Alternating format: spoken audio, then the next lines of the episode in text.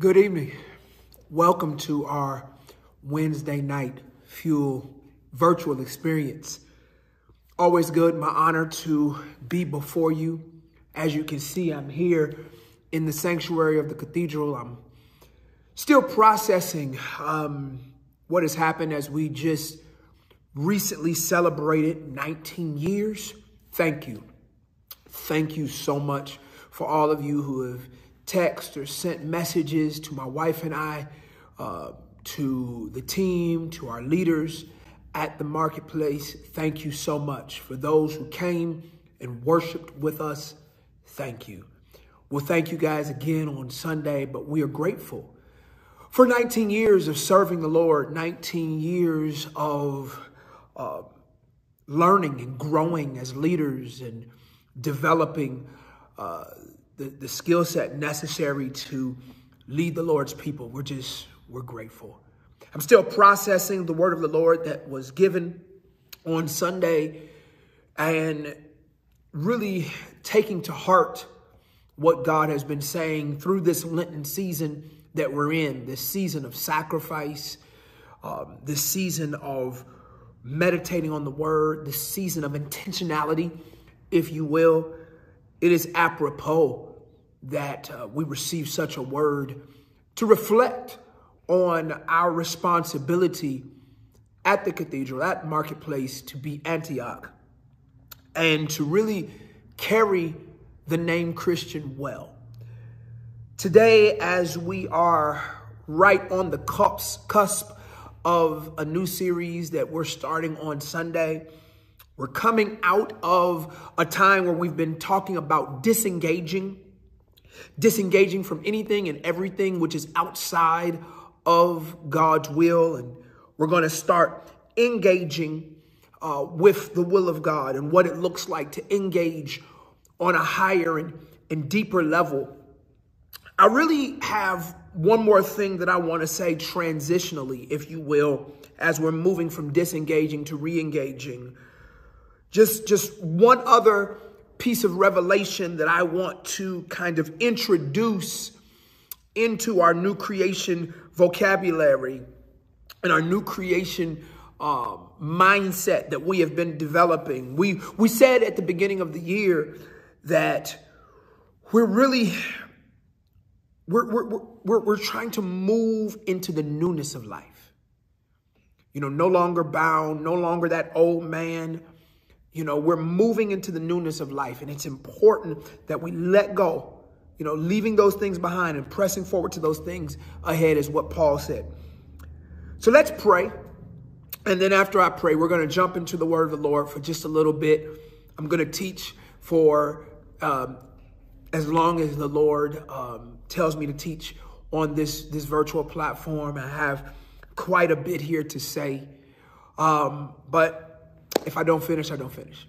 Father, I thank you. I'm grateful, God, for who you are and what you do. Give us ears to hear. Give me the strength to deliver with clarity and precision. And then, God, make us doers of the word and not hearers only. In Jesus' name and for your glory. Amen. Now, as we are preparing to move forward, there's one thing I want to say before I get into the meat of what I want to really deal with tonight. And I, and I want everybody to write this down. And you can really kind of put this, this is a kind of an in-between, it's a transitional uh, teaching, if you will, between our disengagement and our re-engagement. But it really sets the stage for our new series, which is going to begin on Sunday. Please write this. Yielding to God is foundational to our spiritual growth and our freedom. One more time. Yielding to God is foundational to our spiritual growth and our subsequent freedom. Third time. Yielding to God is foundational to our spiritual growth and subsequent freedom. James chapter 4. I was with you guys here last week. James chapter 4. And we're going to begin here at verse 6. And in James chapter 4, we know that James written to believers. And in James chapter 4, uh, verse 6, it says, But he gives greater grace. Therefore, it says, God is opposed to the proud, but gives grace to the humble. Look at verse 7. Submit, therefore, to God. Right there. Submit. That word submission. There's our yielding. Submit, therefore, to God. Submit, therefore. So when, when, when James adds that term, therefore, we know that submission relates to humility. So he says, wait a minute, he gives grace to the humble. But he understands that in order to achieve humility, there must be submission. Write that.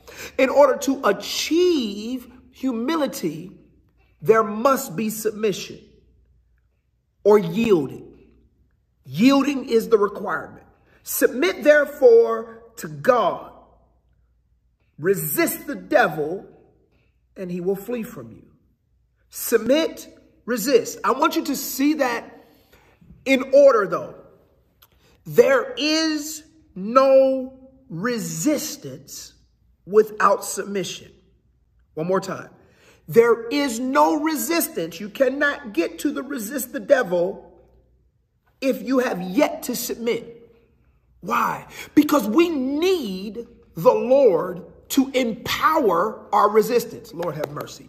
We need the power of God living and moving and developing and growing and manifesting and pouring out of us in order for our resistance to actually be effective. Otherwise, we are resisting in our own strength. So I must submit to God and then resist as a product of that submission. Yielding to God is foundational to our growth and our freedom because when I resist, here's the freedom, he flees. He flees. He, he, he runs away from us. He understands through our submission that he's defeated. He recognizes through our submission that he has no power over us. He recognizes through our submission to God that we are not submitted to him that we are not submitted to the ways of the world, that we are not submitted to the, to the lust of the flesh, the lust of the eyes, and the pride of life. And so our submission to God, our yielding to God is a signal to the devil that he has no authority, no foothold, no stronghold upon us. Submission or yielding is the essential precursor to our resistance. Draw near to God he'll draw near to you. I want you to notice that. Draw near to God. That's, that's yielding. That's yielding. And the response is, he will draw near to us. Cleanse your hands, you sinners. Purify your hearts, you double-minded. Those are the products of yielding. Be miserable and mourn and weep. Let your laughter be turned into mourning and your joy to gloom. That doesn't sound right. Humble yourself. That's, that's yielding in the presence of the Lord and he'll exalt you. Why would you tell me to be miserable and mourn and weep and let your laughter be turned? Why would you tell me that? Because James here is putting us in a place of recognition. Get low. That, that, that be miserable and mourn and weep and let your laughter be turned to mourning and your, your joy to gloom. What he's doing is he's speaking against our self-initiated arrogance. Like come to a place where you recognize that apart from him, you can do nothing. Come to a place where you recognize that all of our help cometh from the Lord. This is not about losing your joy because we know that the joy of the Lord is our strength. This is about losing our arrogance. This, and how do you know that? It's because contextually, this is about the juxtaposition between the proud and the humble. But to come out of that, you have to yield. You have to yield. So the first thing that I want to make sure that you have clear is that yielding to God is foundational to growth and freedom. Under that, submission or yielding is the essential precursor to resistance. Therefore, with, with that introductory kind of foundational premise out of the way. Today, I want to deal with stages of yieldedness. Stages of yieldedness. What do you mean? All of us are not yielded to the same degree. Lord have mercy. Some of us have only yielded either a portion of us or we've only yielded to glory a certain level. I, as we move into this engaging series, want us to yield all the way. The Bible doesn't say in James, you know, submit a little or just submit a portion. As a matter of fact, even in Romans 12, present your body, like present it all, a living sacrifice, wholly acceptable unto God, which is your reasonable service. And with that being the case, I want to talk about the stages, and I want you to find yourself in these stages.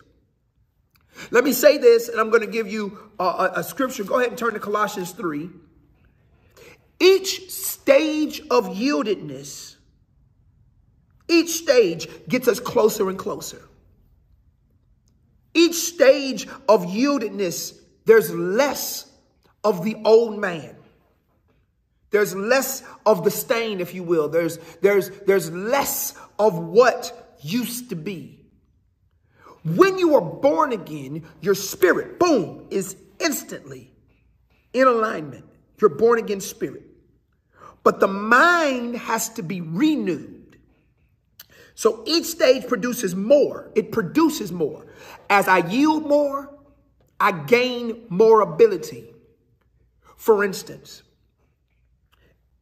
if I was a musician, I was a musician growing up, and there were certain things that I only I, I, was only able to do it once I yielded to the practice necessary to get it done. Hallelujah. I had to yield to a different regimen in order to produce a different result. Y'all hearing me? Some of you are not yielded enough to receive what you're praying for. Ooh, write that down. Some of you are not yielded enough to receive what you are praying for. Furthermore, some of you are not yielded enough to even pray for what you should. As Romans says, you don't know how to pray as you should, the Holy Spirit. But some of us haven't yielded that far. The Holy Spirit makes groanings too deep for words, you know, and some of us haven't yielded to that, so you can't get to that yet. So each stage of yielding, glory, each stage of yielding produces more and more. Each stage of yielding shows us more of him while transforming us more and more into his image and after his likeness. This is what renewal looks like. As a matter of fact, look at Colossians 3. Colossians 3, let's start. I know some of you are getting tired of Colossians, but we'll be here all year. Verse 8, but now you also put them all aside, anger, wrath, malice, slander, and abusive speech from your mouth. Do not lie to one another since you laid aside the old self, there it's gone, with its evil practices, there they're gone, have put on the new self, watch this, who is this new self, being renewed to a true knowledge according to the image of the one who created him. So once the new man is put on, there's a renewal that needs to take place. Stages of yieldedness. So with these stages of yieldedness, in order for us to really begin to see these in clarity, I want to look at the life of Peter. And we're going to use Peter's life, um, not in totality, but we're going to use aspects of Peter's life and Peter's journey in order to see these stages of yieldedness as a principle. I don't want you to think that you can only see these principles in Peter's life because that's not true. You can extrapolate these principles and see them, but I want you to find yourself. I want you to find yourself in these stages. What stage are you at? Remember, each stage there's renewal taking place. And, and, and we want to yield more and more till we get to not my will, but your will be done, till we get to, you know, here you have all of me. See, sometimes we say God has all of us, but we haven't given him all of it yet. It's, it's nice to say, Lord, you have all of me. But does he? Does the Lord truly have all of you? Or does the Lord only have the portion of you that you've yielded? All right, let's look at this. We're going to look, and I'm going to try my best to get through three stages, three stages. See if I can do that. Maybe I'll get through more, but let me see if I can get through three stages of yielding.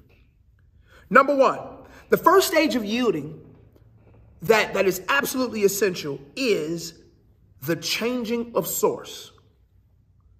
In other words, you must yield to the reality that your source for everything is the Lord. This is important. Your source for everything. Not just your source for praise, not just your source for a shout, not just your source for a miracle, watch this, but your source for everything. Everything pertaining, pertaining to life and godliness. Everything. I want you, this is, this is foundational stuff. Have you yielded to the reality that the Lord is your source for everything. Let's, let's, let's look at this. Matthew chapter 4, and let's start at verse 18. Now, this is the calling of the disciples, but I want you to pay attention to this principally. Now, as Jesus was walking by the Sea of Galilee, he saw two brothers, Simon, who was called Peter, and Andrew, his brother, casting a net into the sea. Watch this. For they were fishermen, which means that they made their living fishing. They're identified as fishermen. Mm. Their activity is fishing. Their livelihood comes from fishing. Their support comes from fishing. They fed themselves. They clothed themselves. They are fishermen. And he said to them, follow me. I'll make you fishers of men. 20. Immediately they left their nets and followed him. Immediately they left their source. They walked away from the thing they knew for something they didn't know.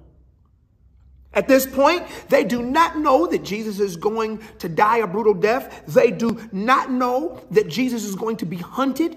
They do not know that he's going to be hated. They do not know that they're going to see signs, wonders, and miracles. Peter, at this point, does not know that he's going to be sent out. He has no idea about the persecution. He has no idea about the ridicule. But the first stage of yieldedness even without the knowing, was shift your source.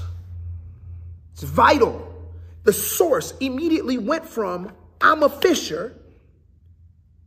I'm a fisherman. This is who I am. This is how I sustain myself. This is how I live. To, I follow Jesus.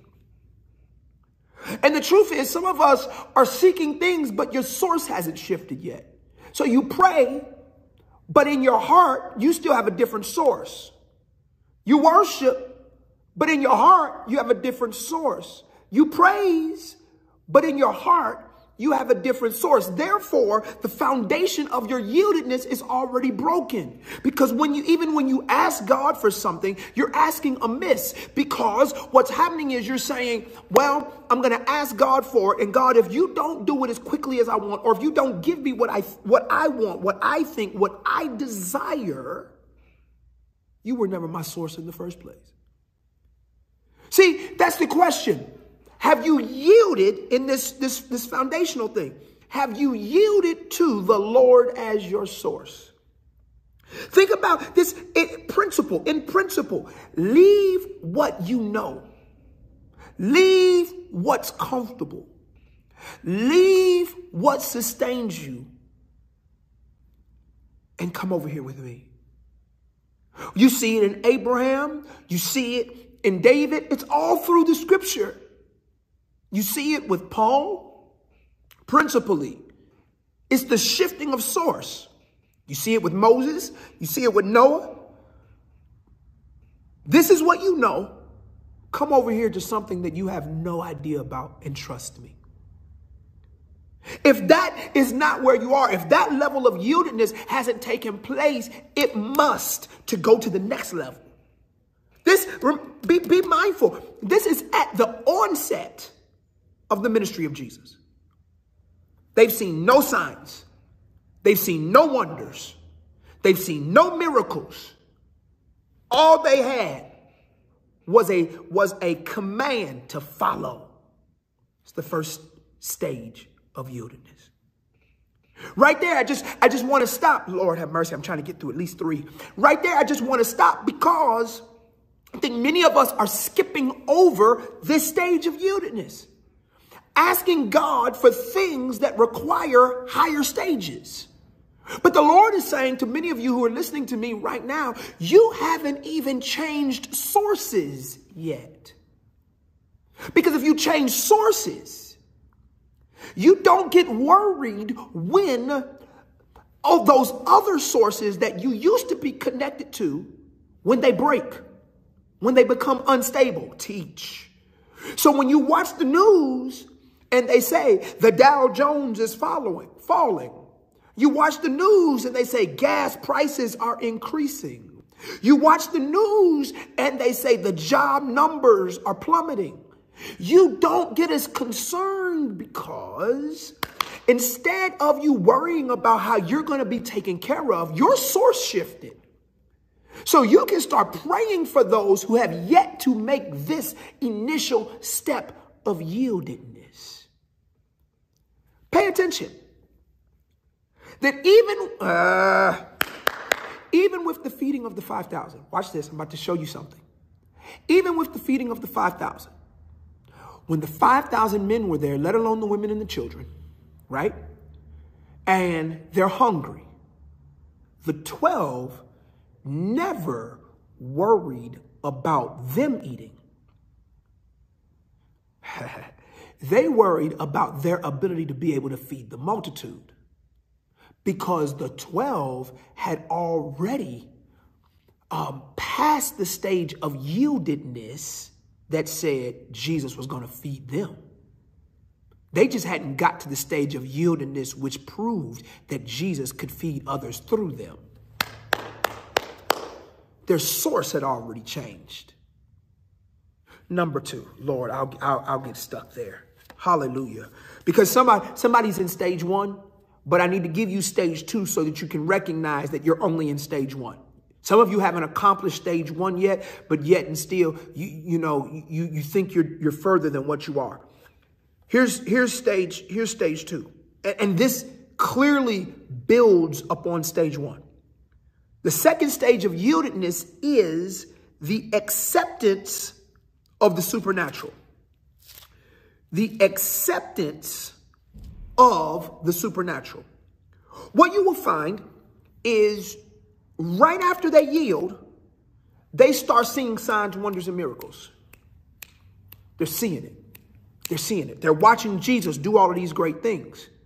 Even Peter's mother-in-law gets healed and, and, and they can see it with their own eyes. But sometimes you don't accept it until it hits you directly.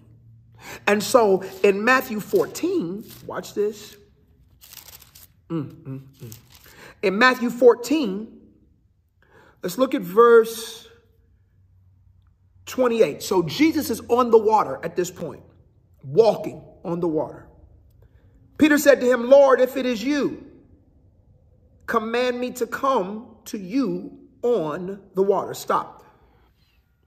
If it is you which means that what Peter is seeing right now is so beyond his comprehension, so beyond his ability to be able to wrap his own cognitive understanding around it that he's not even sure that that's Jesus out there. he knows he sees it, but there's not clarity. And so he has to make a, if it's you, verse 29, he said, come. And Peter got out of the boat and walked on the water and came toward Jesus. Please notice this conversation is taking place. Jesus is on the water. Peter is on the boat.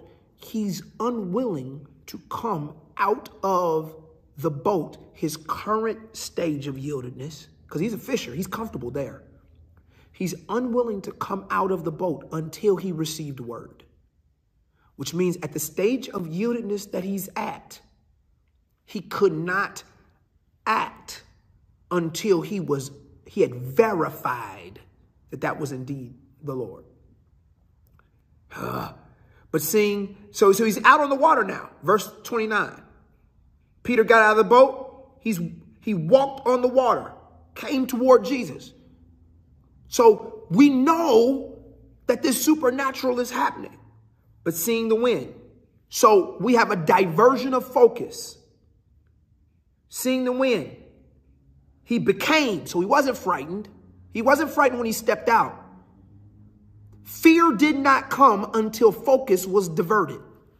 Fear did not come until focus was diverted. One more time. Fear did not come until focus was diverted. Mm. He forgot stage one, the changing of source. You're the source of my protection, just like you're the source of my food, just like you're the source of my shelter, just like you're the source of everything that we've seen up to this point naturally. You're also the source of my protection. Ah, but but but what happened is he diverted to the issue. He forgot who his source was. He changed what he saw. He became frightened and he began to sink and he cried out, Lord, save me.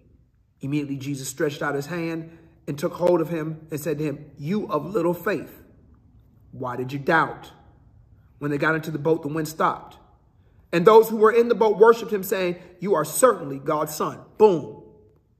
Now, you shouldn't have to go through that to come to you are certainly, but some of us are at that stage where you had to see something to get to the certainly. You had to see, even through this issue with Peter, he had to come to the point where, man, it's true. It's true. I've seen these signs, I've seen these wonders, I've seen these miracles, but when it hits me, it's true. And, and, and you have to yield to that. You have to accept. You have to accept the supernatural. But this brings me to, yeah, this is the last one. The revelation and declaration of authority the revelation and declaration of authority. Let's look at Matthew 16. Mm, mm, mm. Y'all wanted to get further, but I need to stop here. Matthew 16, and let's start at verse 13. Now, when Jesus came into the district of Caesarea Philippi, he was asking his disciples, Who do people say that the Son of Man is? They said, some say John the Baptist, others Elijah, but still others Jeremiah or one of the prophets. He said to them, but who do you say that I am? Simon Peter answered, you're the Christ, the son of the living God. Now, I'm going to stop here purposefully because I need you to hear this. Stage one, changing of source. Have you yielded to the Lord as your source? Stage two, the acceptance of the supernatural. Do you believe that the Lord can operate above natural for you. Are you there? Stage three, the revelation and declaration of authority. Peter had to make a declaration here. This is who you are. And not just who you are, this is who you are in light of others. This is who other people are, But this is who you are in light of that. This is who you are in light of myself. So when it comes to understanding that he's the Christ, that means that you've understood that he is Lord and Savior. You've yielded to that. Like you've, I submit to you as source. I submit to you as the author of the supernatural. Like I submit to you as the one who is the Christ. You're not just somebody who every once in a while does something great. See, that was what the other people, look at that. John the Baptist did great things. Elijah did great things. Jeremiah did great things. Other the prophets. He says, no, no, no, no. You're none of that. You're not just another guy. You're not just another person with a word. You're the Christ. You stand alone. You're one and only. You're in a class by yourself. Do you submit to that? Because if you submit to that, you also submit to there is none like him. You also submit to the devil is beneath him. You also submit to there is no problem bigger than him. If you submit to his identity, you know that he's Lord of Lords. He's King of Kings. He's the great I am. He's the Alpha, the Omega, the beginning and the end, the first and the last. It is submission to authority and declaring that. Now, here's the interesting thing about the declaring.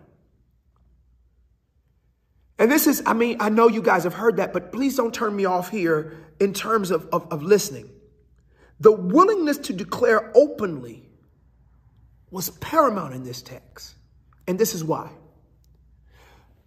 In this text, contextually, we have 12 disciples. All of them have been called by one Jesus. All of them are asked the same question. Watch it. Peter doesn't answer first. Stay with me. Peter makes his answer after they have made their answer, which means, watch this, Peter is willing to say something different than his peers. Listen, he's willing to declare openly a view that differs from everybody else who's supposed to be on his level, who's supposed to be and say exactly what he is. Others who Peter started with had already given their answer, but Peter's answer was different. Here's my thing, and this is why I want to end on this level of yielding.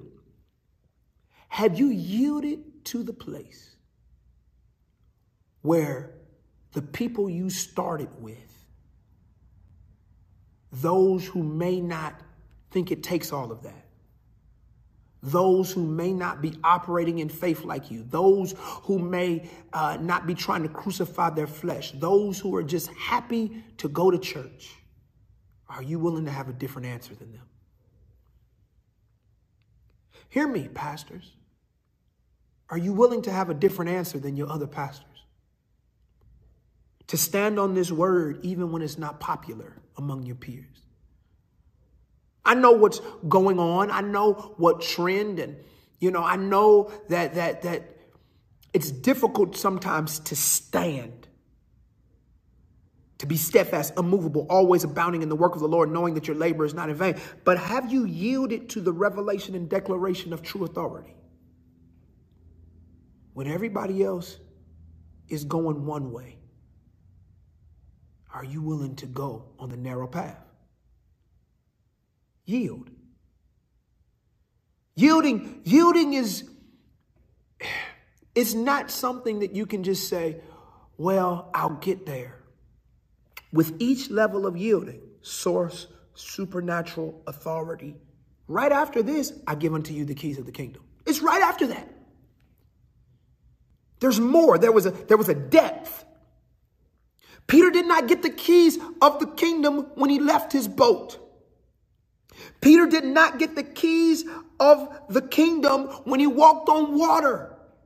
Peter did not get the keys of the kingdom until he was willing to rightly answer who the Lord is. That's a yielding in the face of others who did not have the same answer.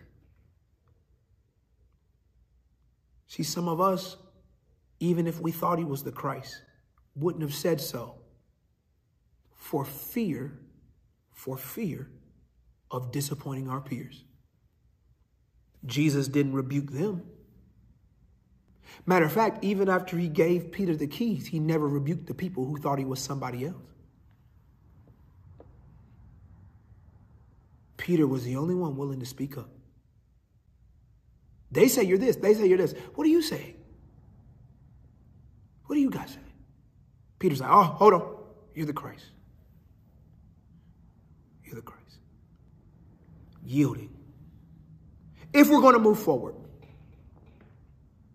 if we're going to continue to stay disengaged and re engage, we're going to be walking that newness of life, as it says in Romans.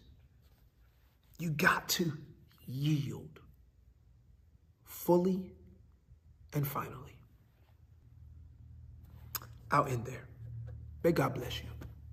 May heaven smile upon you and give you peace. This is my prayer.